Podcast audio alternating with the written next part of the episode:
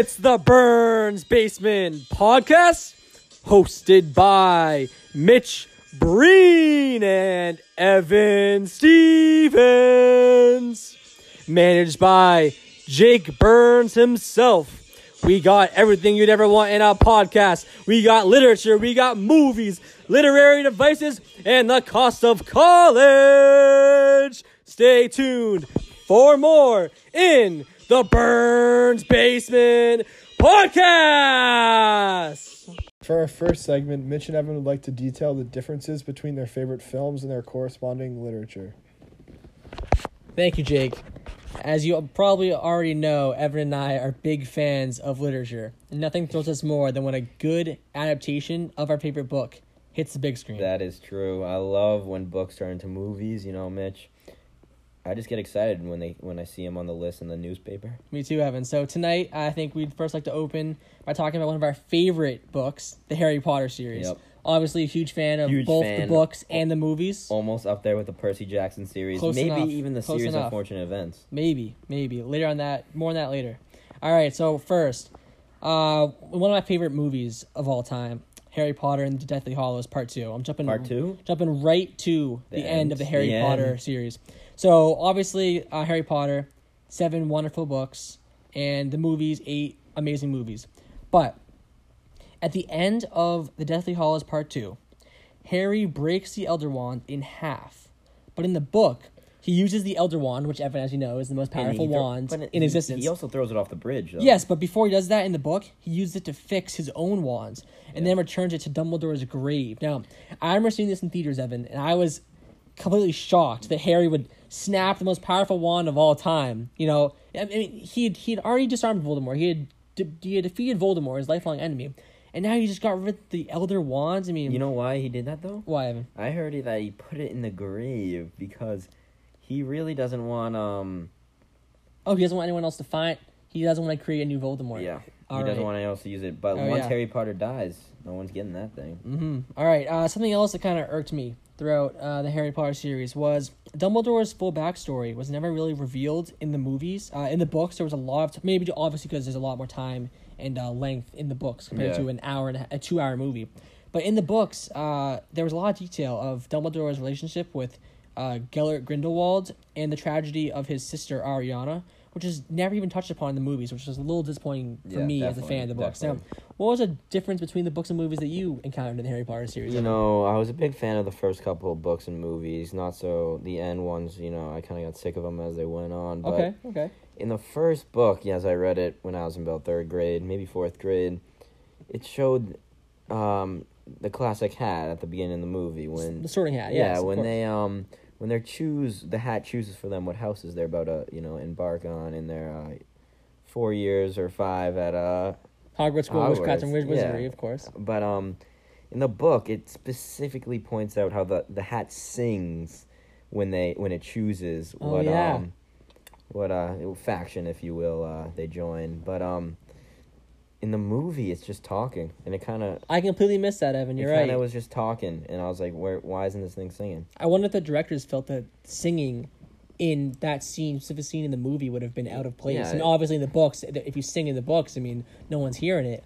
It was a ca- yeah, it was a catalyst to just a great a great uh series Great of series Harry in Potter. general. Awesome. Uh, now, Evan, I know that one of your favorite characters in all of the world of Harry Potter was Peeves, the mis- the Yes. mischievous uh, Hogwarts poltergeist. And I And know, Dobby, of course. Of course, but I know how outraged I, I must say you were that Peeves was completely tossed aside in the movies. I mean, obviously his role in the books was not very uh, impactful to the events of the series, but he was always a nice comic relief in the Yes. books, and he he he wasn't even acknowledged in the movies at all. And uh, Peeves the poltergeist, I mean, to me, he was one of my favorite side characters. So yeah, definitely. yeah.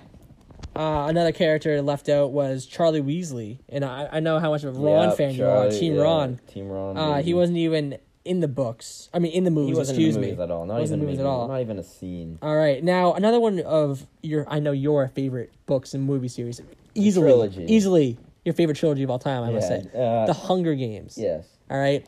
Now, what was one difference that you saw between The Hunger Games books and movies, Evan? I'll take the mic here, Mitch. But um, One like uh, in the first Hunger Games, or the the the first um, if you say like Hunger Games, you could say uh, they had um, Katniss actually. You know, she was working solo at the beginning. She didn't really see Peeta yet, but um, she she uh, had that plan to uh, fire her arrow on the app to hit the apple when it was on top of all the resources that the the three um in the, in the cornucopia. yeah in the there, cornucopia. Well, it was kind of like stacked around the cornucopia, Uh huh. and um she she shot the apple right, and it landed on the mines that was actually created from the kid from District Three. He wasn't really named, but he ended up dying. Um, he would he took the mines from the actual starting places that they would they would uh, have at the beginning of the Hunger Games. He took those mines and create and took them out of the thing because if the mines would go off if you left early when the countdown went, so they would immediately die basically if you violated the uh, rule. So he takes those mines out of the starting place and puts them into the grass, and it creates like a land, almost like a landmine around Mhm, mhm. around this all these resources. Katniss shoots the apple with her arrow. The apple rolls down, and a huge explosion happens. Katniss actually, in the book, it uh, it touches on how she she loses uh, hearing in her left ear, and she goes out the rest of the Hunger Games with uh, a loss of hearing in her left ear. But but in the movie, it's really not depicted well. It, you see her at the in the end at the um, getting worked on, but they never really describe how she lost her hearing in her left ear. That's crazy to me because that's a huge disadvantage Yeah. in the Hunger Games. I mean, not having. I mean, think about how many people are trying to kill you. Exactly. If you need both hearing in both ears, I mean, unbelievable. Now, Burns, have you read the Hunger Games books? Yes. Yes. Now, would you say that one of the most important elements of the book series was the character development? I agree with that very much. Exactly. So you would definitely agree when I say that the movies just really did a poor job of demonstrating the character development of Peeta Mellark. Uh, for sure. I mean, in the books, Peeta was his whole backstory was carried out with his family, uh, his his life as the son of a bread maker. Um, his whole backstory led up that led up to his rom- uh, romantic relationship with Katniss. But in the movies, it kind of obviously, I mean, with the time constraints, they just skipped right through that. They kind of forced them together. They forced a love triangle between Gale, Katniss, and Peeta, and you really kind of force that relationship on the audience. So I think that's just, I mean, obviously the development in the book is going to be better in in every in almost every instance. The book is always better than the movies, in our opinion. But it was definitely there definitely could have been a little more uh, character development in the movies, I believe. Now, uh, before we end this segment, we just gotta say, I mean, Evan, Harry Potter, books or movies? I gotta go. I gotta go books for Gotta the go first books? three. Okay. Fourth one, I'm going movie. Oh, per, yeah. And then Goblet of Fire, And great then one. at, I'm going uh, books for the rest. All right, I can agree with that. I think uh, I think all those are pretty accurate. Yeah. And Hunger Games, Hunger Games, movie first one, movie second one, book the book third one Third. for sure. Third one, last of movies were a little rush for the Hunger yeah, Games. lower but- rush. All but- but, they got them done. that's our segment. Uh, All that chatter about books and movies has our two hosts yearning to pick apart the literary devices within their favorite films. Wow, Jake, I could feel that excitement coming off you when you said that sentence. Yeah, I could too, and I was just gonna be ready for the segment. Thank you, Evan. Now, as you know, Evan and I and Burns were all big fans of our studies on literary devices throughout this school year. Yes. Evan Burns and I all have great knowledge pertaining to literary devices, and one of our new favorite hobbies has been spotting these literary devices in the movies that we watch. Now, for the first movie that I'm going to discuss in this segment, I have chosen The Shawshank Redemption, a movie I have watched over quarantine. So, one literary device in Shawshank Redemption was the foreshadowing, which is something that we discussed extensively in class. Is a classic. In in the movie, when the warden tells Andy that salvation lies within while inspecting his Bible, with, unknown to the warden, the rock hammer hidden inside, this foreshadows Andy's escape. As the salvation that lies within is the hammer, obviously, Yep. inside of the book. Another example of foreshadowing in the movie was Red's thoughts of suicide, which are foreshadowed by his seeing Brooks etching on the wall of his room in the halfway house. Evan, what's another example of a literary device that you saw in one of the movies you watched over quarantine? Well, you know, I had to revisit Forrest Gump over quarantine. Just an instant classic. Can't Great go film. wrong with it. You know, the first thing I saw was when uh, Forrest was sitting on the bench next to a stranger, trying to start a little conversation. He he pulls out a box of chocolates and goes.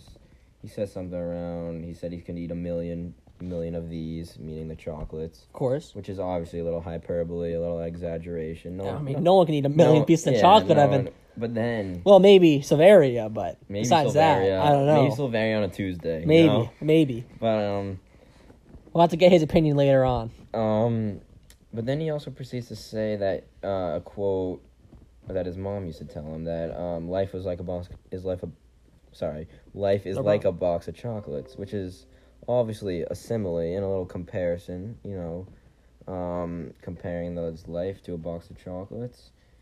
And yeah, that's that's all I got on Forrest Gump. Thanks, Evan. I'm just gonna do a quick jump back to Shawshank Redemption. Just talk about some allusions in the film, which Yeah. are alluding to various actresses such as Rita Hayworth and Raquel Welch. Allusions to the Bible, allusions to literature such as The Count of Monte Cristo, which is a movie about prison, which is quite ironic considering they are in the Shawshank prison. Yep. Now, another movie that I absolutely adored over quarantine, Evan and I both, was Interstellar. Definitely. Now, one of the many would agree one of the greatest films of the 21st century. Jake Uh, Jake yes. Burns marvels at the film. Some symbolism is Cooper's watch, which is Cooper's gifts of a watch to his daughter Murph in their tear-jerking goodbye scene. Evan, I know that that pulled a tear out of you. I mean, I it's mean, okay to admit it. But if you want it to be like, yeah, Yeah, but you know, this scene symbolizes, and the watch symbolizes their connection across time. Murph leaves the watch untouched in her bedroom for so many years, which represents her desire to remain detached from her father's painful memory. As if you have seen the film, you would know that Cooper went into space in search of new planet for Earth to live on. But when she ultimately ultimately returns to her room to retrieve the watch, it coincides with her breakthrough realization that her father is communicating to her from another dimension. Now, this also relates to the scene earlier in the movie when Murph says, right before her father leaves, Murph says, I don't want you to be my ghost, which is quite ironic, another literary device, as Cooper, her father, literally becomes her ghost from a different dimension and haunts her, I just like quote unquote, haunts her in the future which only demonstrates and symbolizes their unbreakable connection throughout time and space. One final example of literary devices within movies, something that in a, is in a movie that we've already touched upon, The Hunger Games, of course. Of course. Of course. So, in the Hunger Games, there was some foreshadowing early on when Rue failed to make it to the meeting point that she and Katniss had agreed to, which was a warning to Katniss that something had gone wrong. And Evan, as we know, it does not end well for Rue in it, the Hunger it Games. It really doesn't. It was a tragedy, tragedy that what happened to Rue, but what happens happens. There's also some uh, an example of the uh, the climax in the film, which is something that even though it's not a literary device necessarily, we did talk about the components that make up a story, with the climax being the turning point. The climax in the Hunger Games was when Katniss and Peeta are about to eat the Nightlock at the end of the games, which was just an unreal scene to see play out on the big screen. With that being said, that is our segment on literary devices within movies, and we are excited to continue our podcast. As our viewers know, nothing excites Mitch and Evan more than debating the benefits and drawbacks of college, the implications of costs on one's college decisions, and what the future looks like for people with college degrees. That is definitely true, Jake. Mitch, you want to go first on this? Thank you, Jake. Uh, as incoming seniors, nothing is more important to Evan and I and Burns right now Maybe, than our yeah. college decisions. Yeah, But many people are aware of the heavy debate of whether college is worth it or not, especially relating to today's economy. yes. Now, earning a college degree is one of the most expensive investments Americans can make. Each year, Evan, millions of students pay thousands of dollars and take on piles of debt with the understanding that their investment will pay off. Now, Evan, I know you have two older siblings, so you are obviously aware of the debt that comes with sending multiple children to college. Yes, I do have two older siblings that actually have graduated college. I got one, he graduated college around maybe two, three, maybe four years ago at this point. I don't know. He's getting old. My sister is, you know, a recent graduate of the Uni- University of Massachusetts Amherst. this year, 2020, class 2020. She just graduated in the spring, um, but she couldn't have it, of course, because course. of because of COVID 19. Now, Evan, during the 1978-1979 school year, were you aware that it cost a modern equivalent of $17,680 per year to attend a private college and $8,250 per year to attend a public college? But by 2008-2009 school year, these costs had grown to $38,720 On a year average? on average at private colleges and $16,460 at public colleges. That's these numbers have increased by almost three times the amount that they were simply forty years ago. I mean, which is crazy. it's crazy because even the education that, in my opinion, the education that you're getting now light years ahead of what you were getting back then. I mean, the, yes, yes, it definitely is more advanced now, but um, is it worth the money? is it worth the money? I mean, the costs have increased by. Let me do some quick calculations here. Twenty five percent, excuse me, twenty five point three percent at private colleges, and about three two. Of course, and about 29.8% of public colleges. But in my opinion, in my opinion, you might have a different one, earning a college degree remains a strong investment.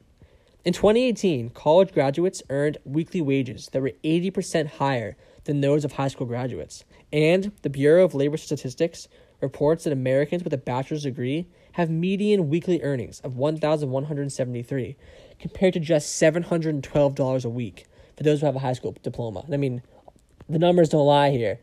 Having a college degree is a far greater advantage than a high school degree in the job market today. Yes, I do agree with that in some cases, but there's also the other side of the story with going into the trades, which is a very uh, it's not looked down upon, but it's not it's not as common as it was back in the day, obviously. But since many people just go to college for the uh, social, you know, the social experience instead of the actual educational purposes that they should be going to, but um, so all these kids are want to go to college even though they may not have a place in college for Uh-huh. them when they should be going in the trades. And now that no kids really want to go in the trades these days, they're getting good money. I mean, we definitely live in a society now where uh, going to college has just become something that everyone feels Yeah, pressured to a- do. It's a must. It's a now. it's a must now. I mean, even if they know that they can succeed in the trade in, a specific trade of their choosing right away, so many kids feel pressured by uh, social norms and peer pressure to go to college. It's a social thing. But I think not many people consider uh, the implications of student loans. You know that Evan today, uh, this year, there was a record one point five six trillion dollars in student loan debt. yes, definitely. I mean, that's unreal. Yeah, my, I got two siblings, you know, going through uh, a little student debt issues right now. But um, I mean, my brother was lucky enough to have connections to get a very well paying job right out of high no not high school, sorry, college. Right out of college. and he he's able to pay these off, but um, yeah, it's it's a struggle. His It's a friends, struggle. His friends touch upon it sometimes. It's it Yeah. really it really takes away from living. Exactly. Now that kind of leads us to our next discussion relating to this topic about uh choosing which school you want to go to Yes. because I mean a lot obviously now we live in a society where name brand schools dominate. Everyone wants to go to Yes. an Ivy League school, a school with a pop out name that they can get the bragging or, rights or a to. football team. Or you know? exactly, they base it off those things instead of what school is best for them. Yeah. Now, Small, small versus large. In my opinion, I must say I have fallen victim to the uh, allure of big name schools. As I. I I feel like a lot. It's very hard to avoid, but I think that a lot of people have to consider if I were to go to this school, can I come out of the school with a degree, and That is worth the money. that's worth the money? Am I can I come out of the school with a minimal amount of student debt that I'll have to be worrying about for the next 15, 20, 30 years? I mean, that's a huge decision that people have to make because a lot of kids, you see them, they have a choice to go to the seventy thousand dollar a year school, you know, uh, or or another school with 40k say they get 10k off i mean these are decisions it's a smaller school might be less known but these are the decisions that kids prospective students have to take into account before they make their decision because a lot of kids are falling victim to the trap of, of student loan debt Yes, just name. It's it, people do it in all instances of life. You know, even name brand clothing. You know, people you see people wearing Nike just because of the the check on the shorts. You know, mm-hmm. it happens in all aspects of life. and it is true that some of the most successful people in the world today didn't even go to college i mean Yes, you see. uh, Steve Jobs, Mark Zuckerberg. These people were dropping out, starting their own businesses. Yes, but I feel like those people have a little a little extra. I mean, Mark Zuckerberg was a Harvard uh, student, but he just dropped out, so he's obviously more superior in intellect than uh, others, uh, the the common person. Well, you, Evan, you were you aware that twenty eight percent of students drop out before they even become a sophomore? Yes, I actually was aware of that. Uh, a teacher I know in middle school touched upon that subject for me, and you know it shocked me. It um it really did. I mean, one of the, sto- the top reasons that students drop out is because of money. It's not the high tuition bills, though. Many students work while going to school, but they find it too difficult to balance their responsibilities. In fact, Evan, only 31% of those citing money as their main reason for dropping out did so because of high tuition rates. 54% said that they dropped out because they couldn't balance work and school. I mean, if you're going to school for a good education, doing something like this and just choosing to uh, drop out because you can't balance your work and school should not be a pressure that you Yeah. face while achieving the highest form of American education. And that's that's something that kind of angers me because students should not be feeling this, just stressed out when they're already at top tier university. Shouldn't have to worry about these things. Yes, but uh, another uh, little topic on this wa- is that a little side I take is should should you be um, going to these universities if you can't afford them? the exactly. So many kids are falling into that trap. if if you're if you can afford a seventy thousand dollar college per year, which is just absurd, Outrageous. go for it. I mean, I think it'd be worth it if it's a top five percent school, especially. You're probably gonna come out of it if you have connect some sort of connections, which I'm sure you would do would have if you uh, come out of a top five percent school. Um, you will probably be able to uh, find a job or some sort, but if if you cannot afford that and uh, but you you have the intelligence to go to a, a big name school I don't know if it's worth it if you can go to your state school because you're still going to get a college degree. It's just a name. Exactly. Now, is something that uh, I really hope a lot of our fellow students in our entire school really, really hope that they listen to this podcast and uh, take some of these ideas to thought because this is something that they should be considering because it literally does directly impact them Yes, and their futures. lives. It, it changes lives. changes lives. You know, kids, kids get out of college, they have a very large amount of debt, and that just sets them on a bad They- path. They, they're they're stressed, they're struggling to pay it back. They're not motivated. I mean, you guys gotta understand. At the end of the day, you're not doing it for the name. You're not doing it for the people. You're doing it for yourself. yes. Well, that's your segment on the cost of college and its implications and on students and uh, its increase over the past 20, 30 years. Uh, I hope you all enjoyed that, and we're excited to continue our podcast. Before we begin our next segment, we would like to have a little fun with our viewers and have our hosts list their favorite actors in film as well as their favorite ca- movie characters. Let's go, Mitch. You're up first. Let's hear it. Thank you, Jake. Appreciate it. So, obviously, this is a very heavily debated topic Yep. among moviegoers such as Evan and myself Yeah, and is. Jacoby. Uh, today, we're going to list our top five movie characters. Top Starting five. Top five. top five, top five. Starting with number one. Nope. Number five. Number five. Can you read? No, Excuse me, Evan. so. Starting with number five, we're gonna go with Hans Landa from Inglourious Basterds, Yep. played by Christopher Classic. Waltz. Unbelievable villain in the movie. Is he a villain though? That's a question we're gonna be trying to answer today, folks. Number four, Adonis Creed. All right, I'm a big fan of the Creed franchise. Evan, I know you are too. I'm a fan, but I don't. He's kind of cheesy character. Well, you know, for our course you're gonna- viewers, for our viewers, probably just Miss Logan, you might be a big fan of the Rocky franchise. I respect that. I also enjoy the Rocky films, but I must say the Creed movies to me have become my own personal Rocky for They're our great to run generation. to. I great to run to to. them every other day on the treadmill. I'll never forget going to the theater with the boys and seeing Creed one and two in It theaters. just makes you want to fight It does. Cole and I go home, toss the gloves on, in the unfiltered. in the shower. No, unfiltered. More on that later. Number three, gotta go with my favorite superhero of all time, Batman, Bruce Wayne. Batman's not good. Now, What, you, I must say, you, I- I strike you, you're more of a Superman guy. I I don't hate Superman. I don't hate Superman, but all- everyone knows I'm a huge fan of comics, MCU, Yep. DC. I am more of a DC guy, so I'm leaning towards you be, Batman. You be reading them every night I do be reading them every night though. instead of doing your English So homework, huh? let's just say Batman, Bruce Wayne, right? Wasn't a huge fan of his portrayal by Michael Keaton, Val Kilmer back in the seventies and eighties. Massive fan of the 1960s Adam West, Burt Ward Batman TV series. My father and I DVR him, watch him on TV every night. Cole sometimes joins in. what about Troy? No. Nope, no Troy. I haven't seen. Troy in a while. He never Right. really watches, takes part in those family shows with us. Now, the 1960s Batman TV series, unbelievable. Adam West, God rest his soul. Um, great portrayal. Looks a lot like my uncle Bruce, uh, Bruce Wayne by the same name, of course.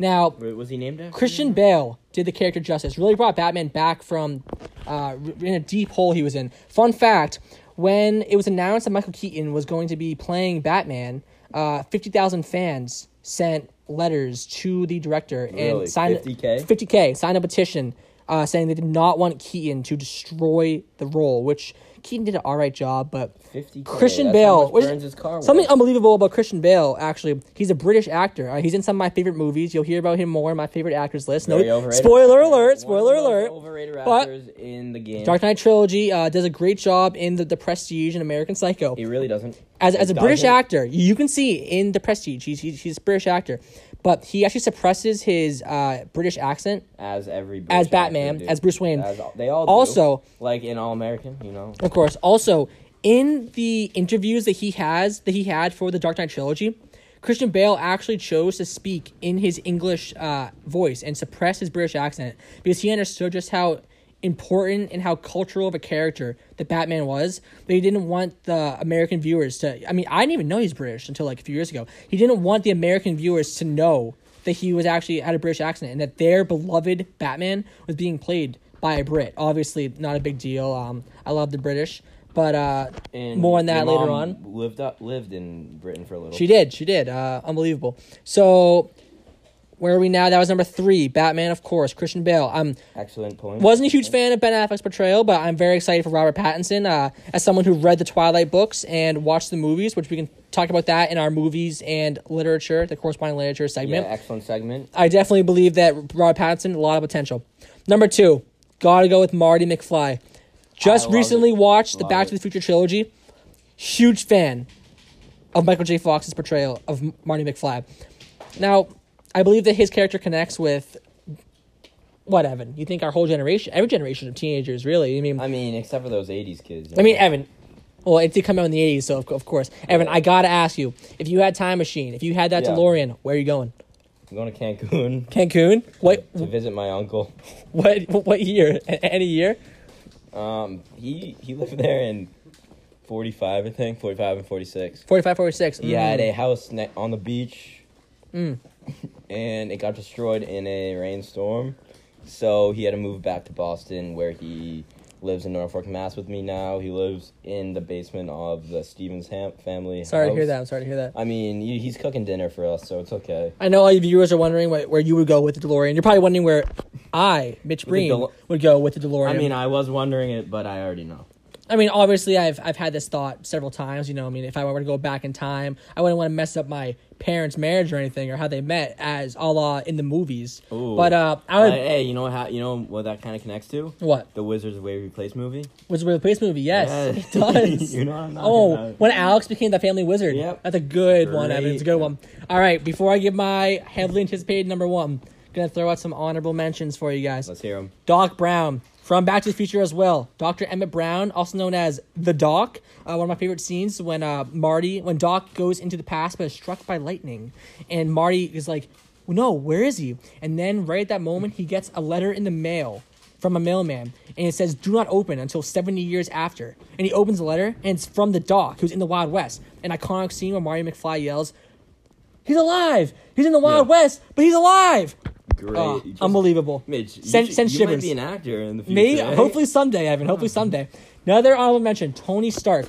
Let me tell you. I mean, that's I- probably you know. I mean, you you know me as a huge fan of the MCU. Uh, Tony yeah, you transformation. Do have, you do have the Iron Man covers on your bed. Oh, of course, Evan. I, I'm I'm I'm a little I flattered. know that a little flattered Cole- and Cole's been sending ashamed that you some- know that. Cole's been sending me some pictures that night. Oh, of, of course. Together. But Well, uh, uh, Tony Stark's transformation from a genius billionaire playboy philanthropist to Yep. savior of the universe when he got um Thanos took Thanos Infinity Gauntlet. Ooh, spoiler alert. you want a fun fact, Mitch? What, Evan?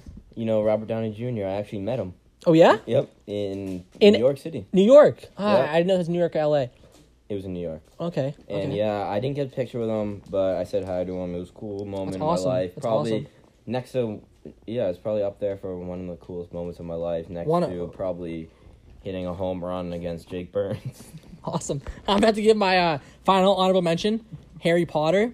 Uh, big Potterhead myself. Read all the books and movies. Oh. Also discussed in our uh, Yep. film and the corresponding literature segment. which Uh, will be, which will Obviously, The Are- Boy Who Lived. Yeah, yeah. The Boy Who Lived, game changer in cinema. Um, if you haven't seen the Harry Potter movies, go check them out. Here we are, ladies and gentlemen. The number one. Can we get Number roll? one. Give me a Jumbo Burns. The big. The bad.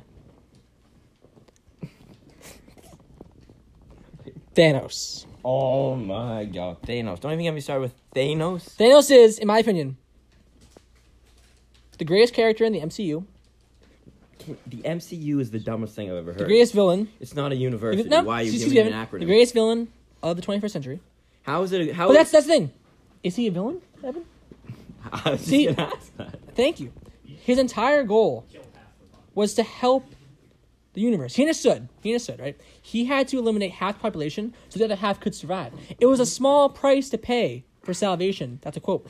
Now, one of my favorite scenes in all of cinema is that it- closing shot in Infinity War when Thanos has completed the snap. He's gathered all six Infinity Stones, Wow, completed the aren't snap. you original Mitch with Ha- that favorite scene, huh? The snap, the famous snap. Not no, not the not the snap, not the snap. Oh, what is when it? then? Thanos goes to his home planet, his new planet. What's it called? Foreshadowed. What's it called? If you're a real Foreshadowed. fan. Foreshadowed earlier in, in the film. All right. Foreshadowed earlier Oh, in the film fan. uh, when Thanos says, when they ask him, when Doctor Strange asks him, "What will you do once the snap is complete?" He says, "And then I will rest and watch the sun rise on a grateful universe." A little foreshadowing because that's exactly what he does. Just an hour later. Just, all right. Just a quick uh, interruption here. You mentioned Doctor Strange. yes. What were your thoughts on that movie? Because I saw it. I might have seen it with you. I was literally on my phone the whole time. It was so bad. Really. I mean, No plot. I love li- Doctor Strange, Too many course. colors at once. heavily anticipating the second one.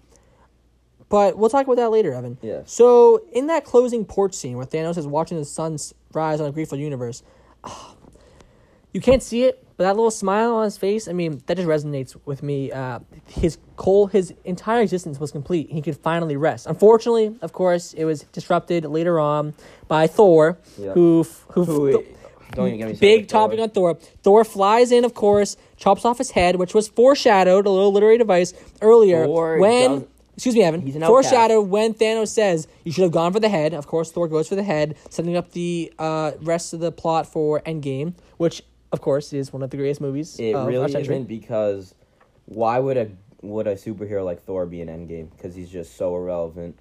He doesn't belong on the big screen. I'm gonna say it again. Thor, all the Thor movies. How many movies are there that make up uh to the, the lead up to Endgame? 21. 22 is the final How many movie. are there? How many 22 Thor- movies, How many Thors are there? There are three Thor, Thor Dark World, and Thor Ragnarok. Oh yeah, Thor. All those movies, right? They belong on the list of movies that don't belong on the big screen. Those Well, movies- Endgame was fan service. I, I, I, I can agree. You- Endgame is far from perfect. Well, I'm, I'm also talking about Thor here. We got in that list. We got movies such as Rango, Happy Feet, Mission Impossible, How to Train Your Dragon. Ah. Just awful movies that don't even deserve to get like to be for people to see. Mm. I rumor has it people go blind watching How to Train Your Dragon. That's 'cause how Mm. possibly, bad it is. possibly. Evan, before we go more into this uh, Thor discussion and uh, our favorite scenes, I'd like you to give your top five movie characters, if you would please. Yeah, I'll take I'll take the wand here, Mitch. Um, so I'm gonna go bold here with a number five. Number five has to be Topper from Outer Banks. My boy Top. It list every time. Yeah, it is. Some may say that. Um, Topper really spoke to me. You know, he might be the rich kid on campus, like you know, a little Burnsy over here, but um, he means well in the end. He sacrifices his life for my boy John B. Shout out John B. Shout out John B. Jo- Shout out Sarah Kramer. John Booker Routledge, my boy. Um, yeah, everyone follow him on Insta. But Alright. um, other than that, yeah, th- that's four. Number four have to do it. Probably Jackie Robinson. Played by Chadwick Boseman in 42. Yep. Now, Evan, I'm really glad you brought that up. Uh, because did you know, did you know, Chadwick Boseman is also, In say it for me, Black Panther, one Black of the great, Panther. one of the greatest Of superhero movies ever. Black Panther, great movie. Jackie Robinson in 42. 42 was one of my favorite movies. I love baseball growing up. You know, um 42 was just Awesome, awesome. Awesome, film. You. know, We could, Evan, I can tell you right now, we can do an entire separate segment of my favorite sports movies. yeah, easily. Easily. I had to put in 42 in there because it's it's up there with Miracle. Is it? It's just a great story. Like it's just awesome. I love. Where do you put Remember the Titans? Remember the Titans is number three. Watch Okay, that in awesome. foundations class with Of Mrs. course. Spinelli. I, we just said That wasn't the first time I saw it, but we weren't in the same class, by the way. But um, yeah, um, remember the Titans up there. I'm just gonna give one more sports movie, Dodgeball: The Underdog Story. Not really a sports movie, just I'm gonna ask my dad for his favorite sports movie. Just gets just a just a great film all, of all time. But yeah, well, yeah, I love 42, top three movie in my opinion of all time. Um, number two. No, number three, number, three. Number three. Number three has to go probably to Dewey. Dewey is from Malcolm in the Middle. He plays the role of the little brother. I can relate to that. You know, growing up in a household with uh, three it like in siblings, including me. In the mornings. You know, walk downstairs on a Sunday morning, you know, turn on the box television that we had. Awesome. Might be parental locks on the channel, but, you know, I know the I password. sure hope not. 49 was the password. Um, turn on the Don't t- leak that, viewers. No leaks. and just watch Malcolm in the Middle. Love the show. Get a bowl of frosted flakes and a little chocolate milk. Just, just memories. I'll always, I'll always have. You know. But um, yeah. So that's number three. number two. Number two. Number two. My girl Katniss Everdeen. Awesome. Unbelievable. Katniss is played by the one and only J Law, not J Lo. J You know, Law. we already touched up on Katniss Everdeen in our uh, films and their corresponding Yes, literature segment. you know, I, I really spoke upon how Katniss changed the game in that segment, so I'm I'm just gonna tackle it a little more here. Let's hear some honorable mentions before we get to number one, huh? Yeah, we can do some honorable mentions. Number obviously we got Johnny, Of course. Johnny Test from Cartoon Cartoon Network. He, you know, You knows how to finish an episode, right? I'll yeah, tell you that. yep, definitely knows how to finish an episode. Number another honorable mention, I have to go with Clay from Thirteen Reasons Why. Okay, okay. um, fair. as one of my favorite shows, Oh, Barney Stinson, Evan. Uh, I'll, I'll get on that. Clay from Thirteen Reasons Why. Very. I started watching it in maybe middle school. I'm still watching it till this day. That's how you know it's a good show. Just great character development. The kid really knows how to deal with things, and he he's one of my favorites. I'm a big Netflix guy and a big a big supporter of the Netflix originals. You know, Yes, of course. So all right. Thank you for those honorable mentions. Can I got one more honorable mention. one more. and it has to be I think I'm gonna have to say I think I'll do it. Um probably Obi Wan Kenobi. Obi Wan, huh? I mean, this shouldn't be an honorable mention. It should be number one, like maybe it was previously in my time, but Ob- as one of the biggest Star Wars fans on the face of, I wouldn't say, I'd say the United States, in the United States, um, I just love Obi Wan. You know, he captures every, every, uh, Every element of the Star Wars yes, universe. To be honest. well. You know, you know something that Obi Wan Kenobi Mitch that that bond. Right? oh, you are you are you trying to speaking of the paternal bond between Luke and Yeah, Ben? I'm talking about that, Luke and but Ben Kenobi? but I don't. you- Well, do you feel that bond with you and your father? I don't feel that bond though. It's I feel that bond between Obi Wan and you know his father more, more of a a teacher to student bond. You know, more of a guidance, more of a life. It is true, Evan. The Padawan always becomes the, pa- Jedi. Yeah, except for Thor because he is one of the worst characters in all of in in cinematic history. That's interesting. You bring Thor back into this conversation, Evan. Before you even get into number one, I want to hold off on that, I guess. Yeah. Uh, so why would you say that? Because I believe Thor's scenes are some of the most powerful in the MCU, in, even in cinema. To be honest. Thor is one of the biggest outcasts in cinematic history. As I, Outcast. That He's an outcast. I do believe Thor has lived his life as an outcast. you know, you know, who- from Asgard, an alien planet. He Yep. Earth. eh, just like you know Thor. You know who he reminds me of? Who?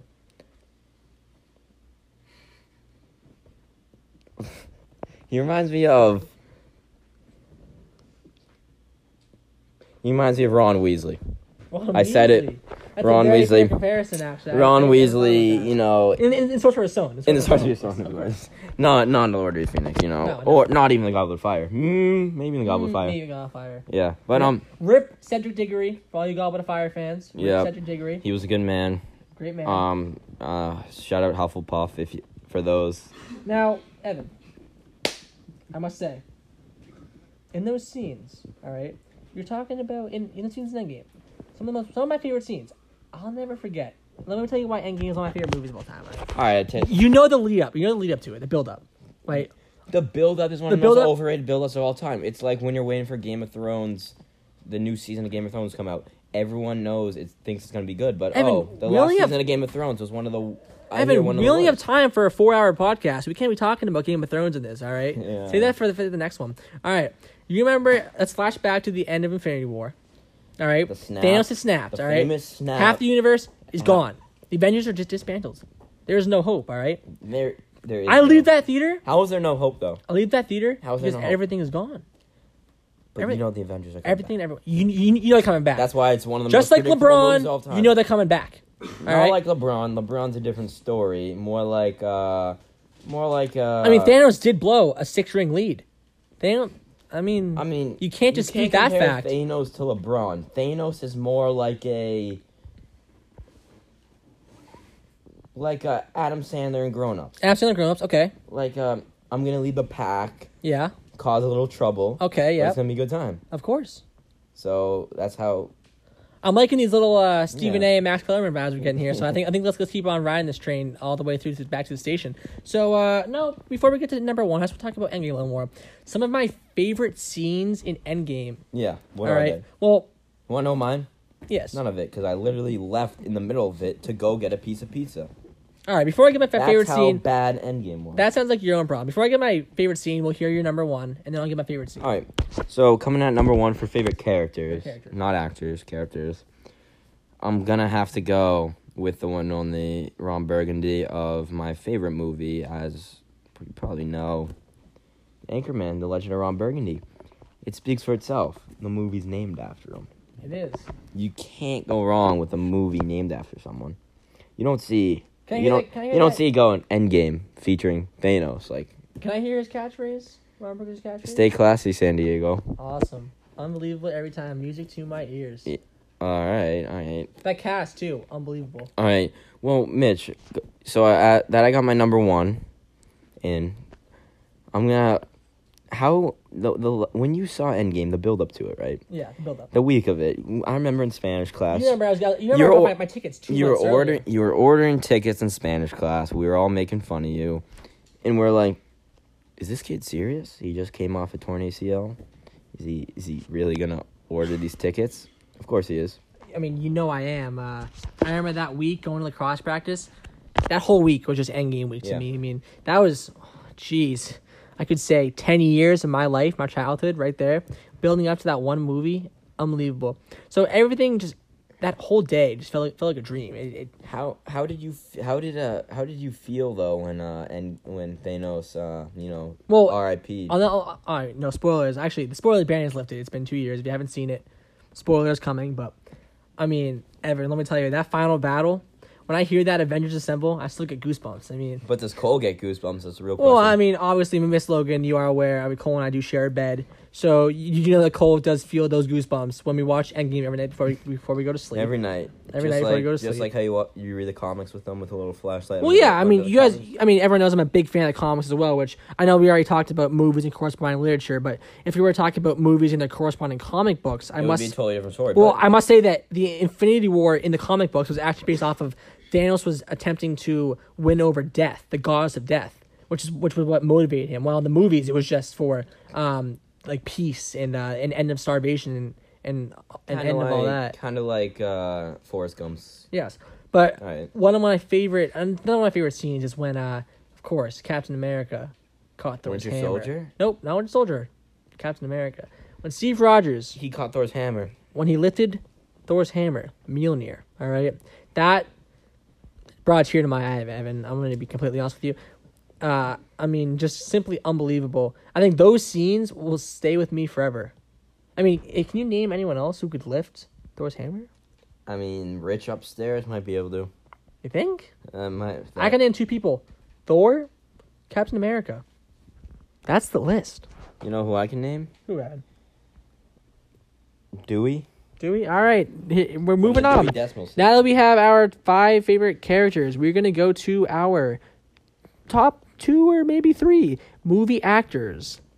I'm gonna start with my number three, Christopher Waltz. are, we Uh, going, are we going back and forth on this one? yes, yes, we will. Right. Christopher Waltz, uh, big in Inglourious Basterds and Django Unchained, as well as Spectre. Um, obviously, uh, he's a very passionate actor. Always plays a great villain or hero. Um, a few other honorable mentions before I hit my two and one. Uh, Michael B. Jordan in Creed, Black Panther, and Fruitvale Station, and Ryan Gosling in La La Land, Drive, and The Big Short. Uh, I'm gonna have to give. All right, here we go. Number two. I already talked about him a lot. So I won't go into in depth, but uh, Christian Bale, Dark Knight trilogy, American American Psycho, The Big Short, The Prestige, Ford v Ferrari. Christian Bale. Ford v Ferrari. Christian Bale is one of the Are you most. talking about Ford v Ferrari? Not yet. Christian Bale is one of the most incredible actors of our generation. I mean, his transformations. Do you know that Evan? Do you know that he lost when when he he had to lose sixty pounds for his role in The Machinist, right? 60, 60 pounds. And then and then he gained hundred pounds back to play Bruce Wayne, a, a buff Bruce Wayne, for Batman for the Batman Begins, and that was with that was in like like What year? 180 days of each other. All right. Unbelievable. And then he gains even more weight for his uh, role in Vice. All right. All right, so he's a gritty actor. He's a gritty actor. Let's hear your uh, your Alright, second so- actor of all time. Um, I got three. Got three. Um, so number three has to be Charlie Wright. All right. Charlie is deceived as one of the more favorable characters in the entire Wimpy Kid trilogy. Actually, Um, people may know him as not my Roderick. he, he's certainly not mine. Um, he is very good. He he just brings joy to my uh, face when I saw him on the big screen. You know, as a big fan of this the series. So that's all I'm gonna go into on. Um, I'd like to pause for a second. Just uh, viewers remember a few minutes ago we were talking about sports movies. Uh, I told you I would text my dad, ask Yes. his sports sports movie. as a he's a big movie connoisseur. He's a big movie connoisseur himself. He said Rocky. Okay. Alright. And Bull Durham. really, Well, yes. the classic. The classic. Oh, Unbelievable. All right, back oh, to you, Evan. Back to all you. right. So Who's your favorite actor of all time right now? well, I got an honorable mention. Of course. It has to be Taylor Lautner Taylor Lautner. from the From Shark Boy and Lava Girl. Yes, from the prestigious Shark Boy and Lava Girl. The film was on Disney Channel, but um, was it? Yeah, I think it was. Um, great movie, but Twilight Zone, Twilight series, Just you know. Twilight, not Twilight Zone. I love the Twilight Zone. Well, yeah, I kind of thought that was the same thing, but yes. yeah, Christian Lautner, one of my, you know, I used to dream to be Shark Boy, and yeah, so um, I, I was dreaming more to be Lava Girl, but that's another discussion. that's your problem there. Um, my number one, I got a second actually. I got a second. you want me Brad Pitt. Brad Pitt. I love Brad Pitt. Brad World Pitt War? Z. Uh huh. He's in many films. Yep. World War Z, The Big Short, Fight Club. I'm a big Fight Club guy. I'm you a- know, fun fact, I actually had Tyler Durden in my initial list for favorite movie characters of all time. I took him out, but big fan of Fight Club. He's also in Fury, Ocean's Eleven, Mr. and Mrs. Smith, Troy, Troy, not Troy Breen. Oh, like, how am I forgetting about Once Upon a Time in Hollywood? How am I forgetting about that? I mean, I was gonna touch upon it, obviously. Uh, Spoiler alert. yeah. My favorite actor. If you want to toss the Uh, yeah. and I'll uh, Yeah. hit you with it. All right, ladies and gentlemen, my number one favorite actor of all time. It's pretty generic, but we're going to go with the man Leonardo DiCaprio, uh, the God amongst men. Uh, Some of my favorite films with Leo: Wolf of Wall Street, Once Upon a Time in Hollywood, The Revenant, Django Unchained, Shutter Island. Unbelievable plot twist in that one. Inception, Great Gatsby, The Departed. Honestly, Evan, I don't think Leo's ever had a bad movie. I know Miss Logan. I know Miss Jugius is Yeah. not a fan of Leonardo DiCaprio. She's told me multiple times she hates Leonardo DiCaprio. I think think Miss Logan might not like Leonardo DiCaprio, but I'm a big Leo guy. Uh, I think he's one of the greatest actors of our generation. I'm- so thrilled he got his Oscar. Yeah, I mean, you're not really an original for that one, but I got an original right, for my right. favorite. The one and only Danny DeVito at number one. Ah, Danny DeVito, just a just a great actor. You might know him from It's Always Sunny in Philadelphia, which is a show, but he's also in movies such as Space Jam, which ranks one above for my favorite actors of all time. I mean, movies of all time. uh, Sorry for that. you know he was the one who had the game-winning assist to Michael Jordan in Space Jam. Yeah, so he he is so Space Jam's like one of my top five favorite movies. Right, I'd put it right below Forty Two. Forty-two. Okay. One of my uh, favorite. Uh, All right, Ev. I think we're gonna wrap up this segment. Uh, I hope the audience has enjoyed this little. Uh, how can we say this? Little entertainment form, you know. Um, with that being said, Evan, I think we'll move on to our next segment. Yes,